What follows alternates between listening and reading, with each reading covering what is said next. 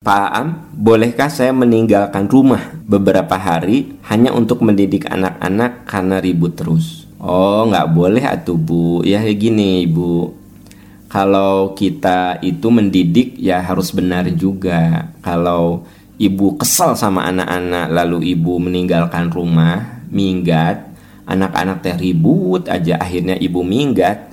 Nah ini cara yang mohon maaf, cara yang tidak bagus ya. Bukan tidak bagus secara agama ini salah. Tidak boleh. Niatnya bagus niat ibu bagus. Anak-anak teh naon sih ribut wae. Udahlah minggat ya. Ibu pergi ke mana gitu ngilang gitu. Nah ini nggak boleh. Karena dalam Islam itu kita tidak boleh lari dari realitas. Tidak boleh lari dari kenyataan. Kita harus menghadapinya dengan lapang hati sekalipun beban itu berat. Apalagi anak, ya. Coba ibu rasakan kalau anak ibu e, ribut sama ibu terus dia minggat. Entah ke mana, mungkin dia ke saudara atau ke temannya. Kira-kira pandangan ibu terhadap anak itu bagus nggak?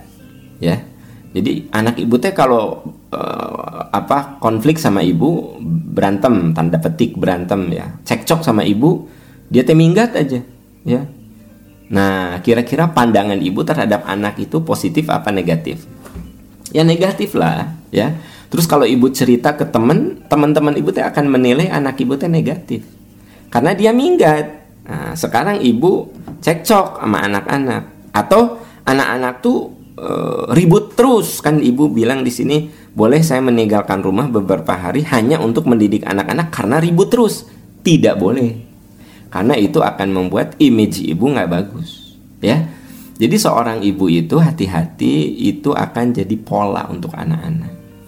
Kalau ibu ngomongnya kasar ya anak akan mencontoh omongan kasar ibu.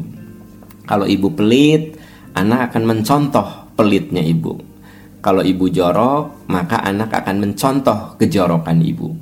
Jadi ibu itu menjadi potret, menjadi idola, menjadi uh, contoh bagi anak-anak. Oleh sebab itu, sekesal apa pun kita terhadap anak, kita tidak boleh bicara buruk, kita tidak boleh berperilaku buruk. Minggat adalah salah satu perilaku buruk, jangan dilakukan. Seberat apa pun beban hidup kita dalam mendidik anak, hadapi. Ya, hadapi. Percayalah, one day, suatu hari anak kita akan menyadari kekeliruannya dan ibu akan menjadi kenangan terindah sebagai ibu yang hebat di rumah itu. Saya sering mendapatkan curhat dari orang-orang yang dulu sering mengecewakan orang tuanya. Curhatnya selalu mengatakan, Pak Am, saya tuh banyak dosa saya pada orang tua saya.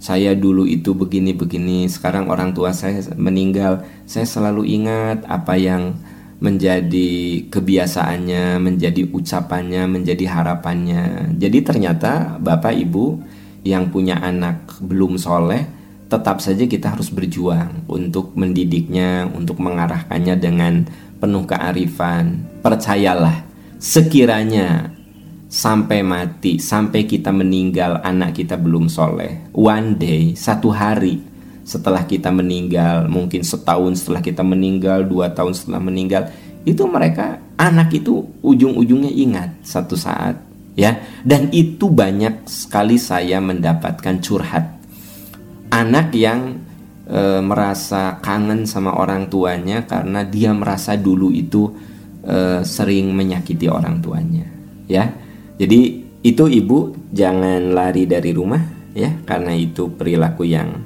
uh, kurang bagus ya.